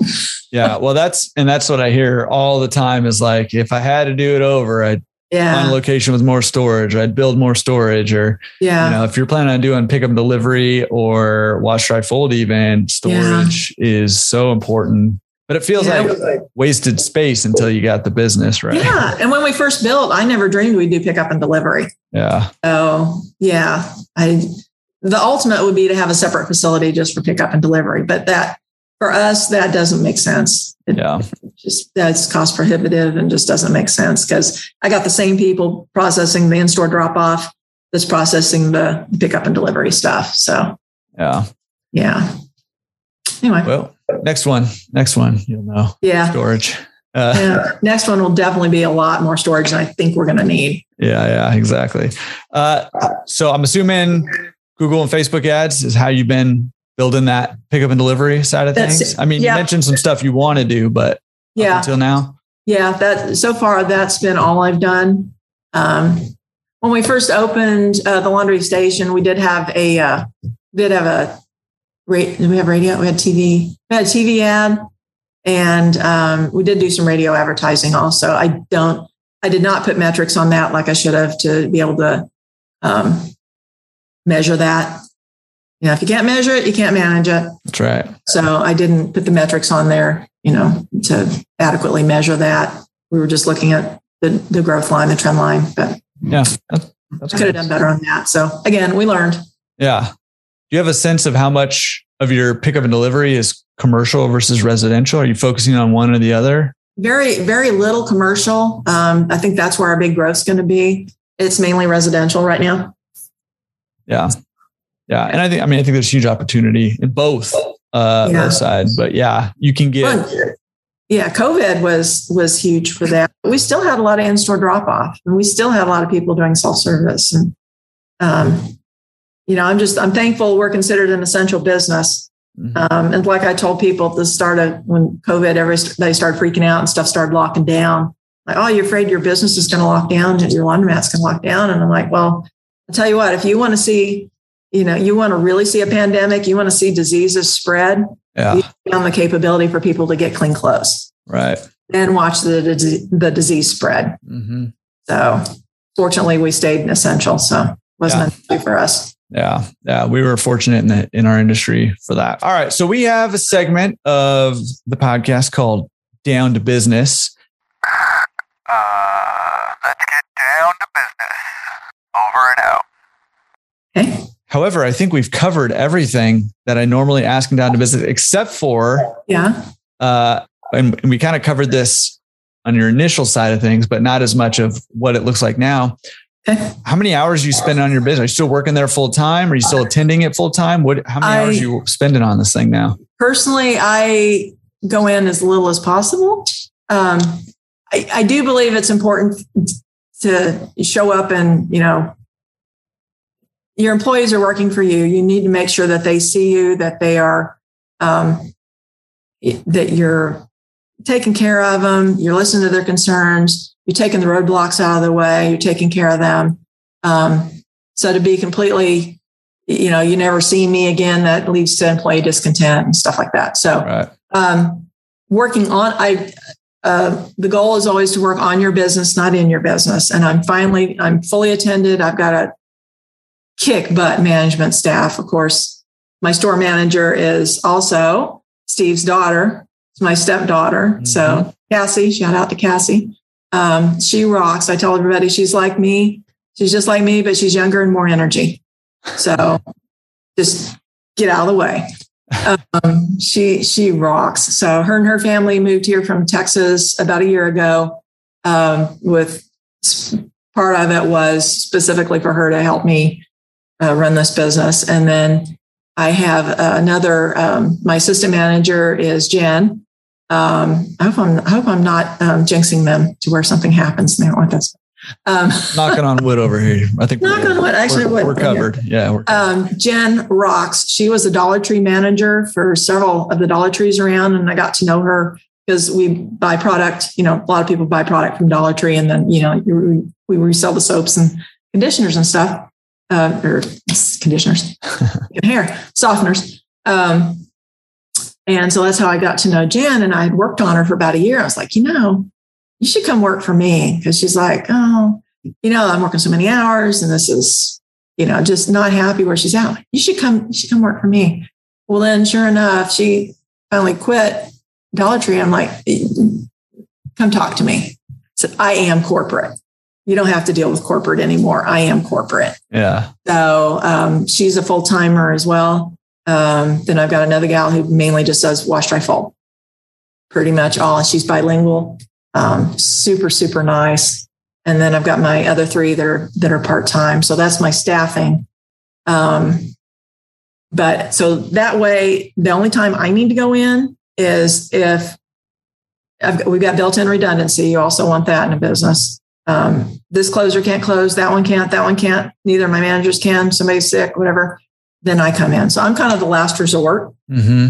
so um, but I'll go whenever I go in. I mean, I'll grab a broom, I'll go clean. What do you need? You need something? You guys super swamped on something? I'll run the register. Um, like I'll do whatever. I mean, I'll do whatever they need done because I have done it. Yeah. I don't have ask anybody to do anything I can't or won't do myself. Um, but uh, as far as working on the business, I'm 24 seven. I'm I even dream laundry. We all dream laundry when we're in it. Um, but I'm always thinking and looking and reading books and working on my numbers and thinking of new advertising and stuff like that. I just, I love it. I just, I love it. That's awesome. I'm not one of those people that's ever going to retire. I'll have to do something. If it's not laundry, I'll have to be doing something productive somewhere. You know, I got to stay busy. That's how I am too. Yeah. Yeah. Sure. Maybe yeah. We're, we're both ADHD. That's Maybe. right. yeah. yeah. It's a, it's a blessing and a curse. Blessing it is. Yeah. It is. Uh, so I mean, I wanted to ask you about this actually, and you you kind of already started going into it, but you've mentioned your team multiple yeah. times. Can we talk a little bit about like how are you building the team, like how are you finding employees, and then how are you? I mean, you say you have a great team. How do we all have great teams? What's your what's your key to building a great team? Well, um, my my core, my my full timers, those um, I talked Cassie into moving here from Texas. Uh, I got Jen to come to the dark side from Dollar Tree. Uh, Martha was being underutilized um, where she was at at a hotel chain, um, and but she loved to do laundry, so I got her to come over. So there's my three core people. Um, my part timers, there's been a bit of a turn there. You know, yeah, it's hard to get good help.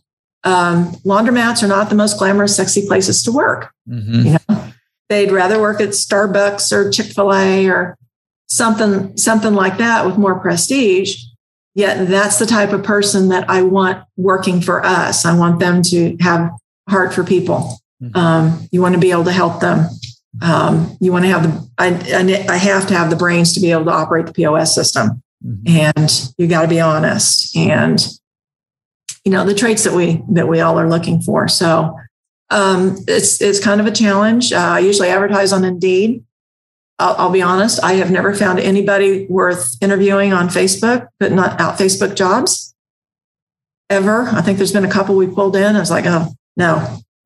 um, uh, so Indeed is what I've, I've used, either sometimes paid, sometimes not, usually just not, you know, don't even Indeed. uh, put signs up in the store. Um, some of some of my best employees have been former customers because they know what we what we expect. Um, the ones that come in and they've never been in our laundromat, they have preconceived notions of what a laundromat's supposed to be like, which is probably 90% of the laundromats around. Um, and it's not, we're not anything like that. You know, we're high tech, we're clean, we're safe, we're friendly, blah, blah, blah. And um, so trying to trying to find the right fit has always been a challenge. There is a book uh, that is called, where is it? Actually, I have it over here. One moment. Mm-hmm. Uh,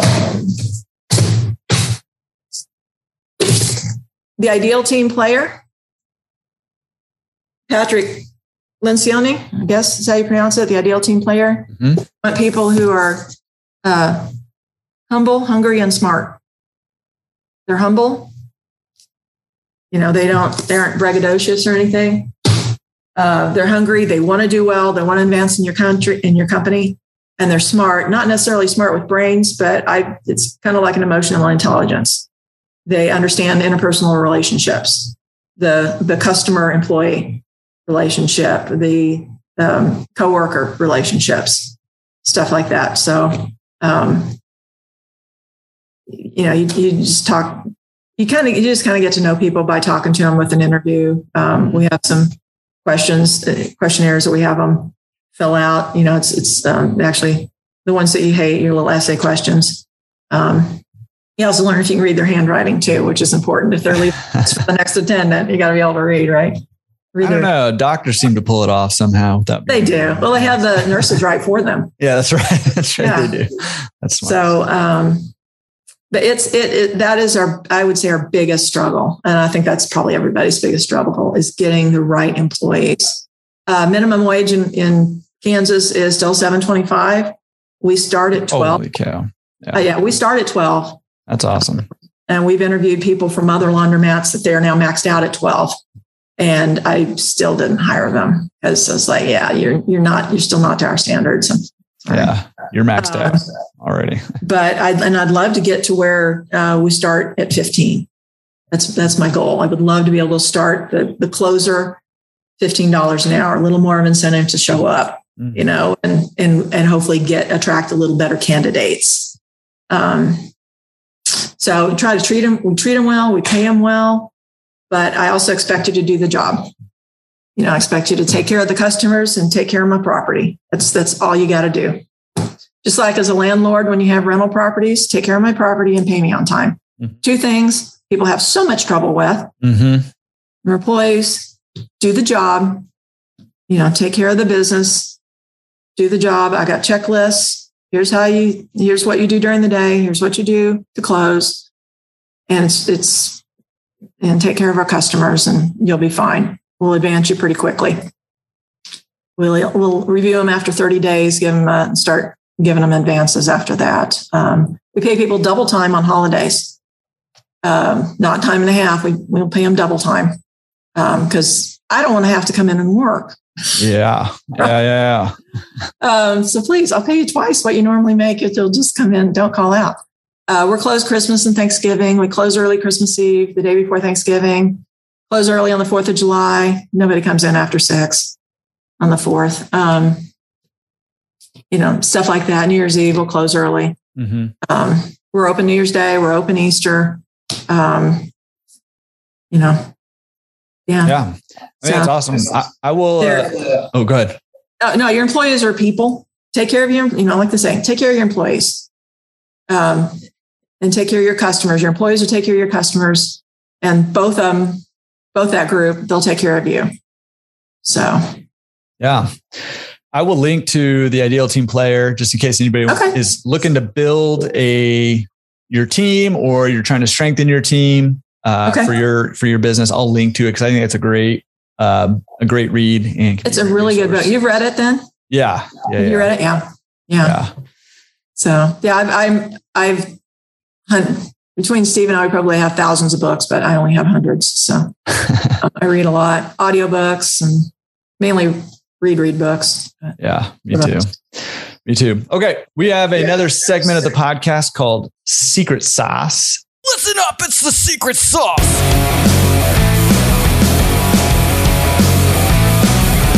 And secret sauce is hey, what's something maybe that's working well for your business that you think other laundromat owners could or should employ in their business to help us get to the next yeah. level? Um, the three things I, I hit on clean, safe, friendly we are still, I mean, we've been open a little over four years and we still have people come in. It's like, oh, did this just, this hasn't been open very long, has it? And I said, no, a little over four years. I'm like, oh, this looks brand new. I mean, they don't know the floors actually used to be white, white. Right. Yeah. Yeah. yeah you like our gray floors. Um, yeah. But um, yeah, we got some dings in the walls. We're going to, I'm trying to figure out what to do about that. But um, they still are shocked that it's been open four years. We keep it clean. Mm-hmm. You know, we keep everything looking new. We keep the, machines, you know, as clean as possible. Um, safe. Um, also on clean, pick up, you know, I try to keep trash picked up in the parking lot and in the landscaping and all around. Um, um, and the safe, you know, the windows all around. I've got LED lights inside, LED lights, pack lights all around the building. So, and I told the electrician when we built, I wanted I wanted it lit up like Fourth of July. You know, mm-hmm. got lights in the parking lot. There's there's no place for somebody to hide in the shadows there around the building. So um, clean, safe. Uh, we don't. We'll we'll get, we'll get a homeless person every once in a while.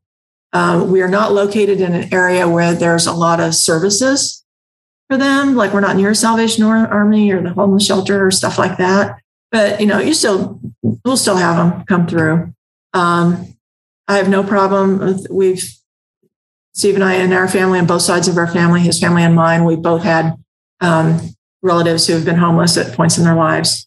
And so we do have a heart for that. Mm-hmm. So you come in, I don't have a problem coming in, drying off, warming up, cooling off, whatever, you know, give you a bottle of water, sit there and relax and, you know, kind of plan what your, your next plan is. But after about an hour, you'll, you'll need to have a plan to move on. Mm-hmm. Um, but uh, being fully attended, we can manage that. Um, so it's safe for the patrons, but then it's it's just safe for everybody. Mm-hmm. Um, I have no problem. My employees are empowered to call nine one one if they they feel like it's it's necessary. I trust their judgment. I said I'll back you up on it. I don't care what it is, but um, I want them to feel safe. I want the customers to feel safe. Everybody, and then friendly. When I hire them on, and I try to reiterate this with people, with my employees that you don't know what your customers are going through. You don't even know what your coworkers are going through. You don't know what I'm going through. Mm-hmm. Smile. You might be the only smile they see all day. You know, the, the grocery store clerk, the gas station attendant, somebody else, they hate their job, they hate their life, and they're just surly. We're going to be a place where you smile. You know, just be friendly with people. And yeah, you you might hear their life story. You also might find out they just, I have had people tell me, how's, how's your day going? Oh, it's awful. Um, I just found out I have cancer. I mean, I actually had a customer tell me that one, one day. I was like, okay, I wasn't prepared for that. But I sat down there and just let them talk to me for a little bit, you know, get them tissue if they're going to cry and stuff. But, you know, just try to, try to touch them as a human. It's not all about the profits, the money, it is a service. We're serving the community. You know, we've got a little corner for kids' books, a little read, a little table and table and chairs. Um, so we do have a little kids' corner. We don't have any toys and stuff, but I don't want them to choke on things or throw them on the floor. But um, we've got the kids' corner. It's it's it's about people. Try to connect with the people and try to get your employees to connect with the people. Tell them that's that's part of the checklist. Go out on the floor every 30 minutes, sweep, talk to customers, smile at them ask them if everything's coming out okay. So I love that. Like it or not, that's part of the job. Yeah, I love that. I mean, because it sounds so basic, but it's it's it's part of the job, but it's the the key. It is. It's the, the crucial parts, the heart it of is. the job. We have this real nice attendance area that's completely open. I mean, there's we we are not set up. We're not built to even be unattended. Mm-hmm. I mean, it's completely. Um, you got the the half walls and then um, the area that you can walk in back into the attendance area. And it's really easy to just stand back there in your safe zone, this little safe area where only the attendant can go. And with this big building, it's it's kind of scary to go all, all the way out there to the deep end, to the far side of the building and talk to somebody. So yeah. Yeah. You have to hire people that aren't afraid of people. yeah. yeah. Which is easier said than done sometimes. It, it so. is. It is. Uh, all right. We have another segment called Pro Tips. Pro Tips. And pro tips is for the newbies, people trying to buy their first or build their first laundromat. What okay. tips do you have for somebody, you know, trying to get into this business? It uh, guaranteed it's going to take more cash than you think. Yeah, there's free laundromats out there. It's free for a reason. You're going to need to put money into it to make it profitable, make it worthwhile. Um, especially if you're building, you're going to have cost overruns. Um, we had wound, wound up having a storm sewer project where we have actually a storm sewer in our parking lot um, because of the way everything had to be graded down. And I also have had to buy a fire hydrant.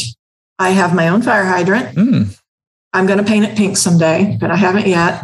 But out in the landscaping, so water main comes off to that and then into the building. But um, that was fifty thousand dollars we had not planned on between the stormwater sewer project and the the fire hydrant. Oof. So there went my 401k yeah. to it at the time. That's all we had to tap into. I mean, everything else was in the land and, and construction costs. And that was a gotcha. We, that we, we couldn't plan. I mean, there's a fire hydrant here, there's a fire hydrant there, but the fire department decided that we were just far not uh, far enough away that neither hydrant could reach this part of the building, the metal building with tile floors with a bunch of laundry equipment in it. Mm-hmm. Go figure. So yeah. anyway, uh, you'll have cost overruns. Um, um, um, do your due diligence. You know everything every every other person says. Um, know know the um, know your demographics. Uh, know the competition. Like I said, I've got the map over there on the on the wall with a whole bunch of push pins on it that shows every laundromat in town. It's numbered, everyone that's still uh, viable. Um, black pins denote dead laundromats, ones that have closed. Um, so there used to be one there, now it's not. Um, I've got some other indicators around town that I like to monitor. Um, but that that map and then the Excel spreadsheet that matches it is a result of knowing my competition and knowing all the other laundromats around. So just learn the business, learn the business, join the CLA. Oh my gosh, huge amount of information. Uh, join all the laundromat forums that are on uh, Facebook. Um, and and if you do join those laundromat forums on Facebook, there's a search feature for every group. Search first ask yes, there is such a thing as a stupid question. A stupid question is one that was just answered and you were too lazy to go look it up. So, um, I know that sounds harsh, but you, you and I both know we see the same questions every freaking day. Oh yeah. Do some searching, do some Googling or do some, do some searching on that forum. Somebody's already asked that. Maybe it's a little bit different search term, but, um, but read that. There's a, I'm still learning stuff from people. I'm on all of them. I'm a lurker. I don't post a whole lot, but um, I read most most all of them. Probably I spend way too much time on there reading, but that's how you learn too. So that's it. Yeah. Uh, awesome tips for pros. I will link to uh, Facebook group there, uh, Facebook groups on the show notes. So if you want to go join uh, some, go click on those links and go join them. Uh, another segment that we have, I guess our last segment that we have is called recommended resources. And that's, do you have any resources that you recommend to help us grow ourselves and or our businesses? Okay. Well, um, I'm an avid reader, love to read. I'd already showed you the one, the ideal team player. I do happen to have some books that I would recommend that have helped a lot. Uh, so the ideal team player, already been there. It's okay to be the boss. Ooh, I haven't read that. uh, Bruce Tulgan. Um, step by step guide to becoming the manager your employees need. Your employees need direction. They want direction. It's like if you're a parent, you got kids. It's kind of like how to be a, how to be a parent to your to your employees. employees, um, I like that. Yeah. We um, also on the forums, I think there was somebody posted the other day um, that his employees want things done a certain way. And, you know, how do you handle that? And I'm like, well, you're the boss. You tell them how you're going to handle it. What's best for your business? You're the boss. Don't be, don't, don't let them be telling you how to do things. You're the one, you learn the business, you tell them this is how we're going to do it because that's what's best for the business. Mm-hmm. Okay. So uh, I'm still working on this one. I'm Oh, I love that book. Three quarters of the way through. Never split the difference. Yeah. Uh, negotiate. Depends yeah. on it. Uh, I heard that one like three times. the it. one I meant to start off with, the Bible. Coin Laundries, The Road to Financial Independence. Emerson Higdon, an oldie but a goodie. Um, it's hard to find. Um, can find it on Amazon, um, Goodwill stores. We have two copies. Steve marks up his copy. I mark up mine. Um, but this this was written, I think, the 1990s is the most recent. Oh, look, Steve's notes. He even stamped it with his engineering stamp. there you go. Like this one's mine. This, this, is his copy. Mine's buried back there, but his is it, easy to get to. Um, this this is a gold mine of information. This tells you exactly, it just step by step how to do stuff. Now, given uh, we'll step back. I think it was written in the 90s. It was the latest update on it. Um, top loaders were prevalent. Um, so keep principles, in, not details. Yeah, yeah, yeah. So the general gist of it, but um, keep in mind when it was written and how the machine, how the equipments have changed. We went to um, HE machines, right? High efficiency, low water, lower water usage machines. Right. Um, so keep that in mind when it talks about assessing financials and um, sizing your water, stuff like that. But, mm-hmm. um, but anyway, that is a gold mine as far as location and how to. So I don't know if you had that one or not. If you've ever, no, I don't. But mm oh my gosh, yeah, we that one's amazing. Uh, one page marketing plan. If you're not really into marketing books, this is a summary of about four other really well known marketing books um, I actually listened to the audiobook and then I bought the paper copy so I could mark it up.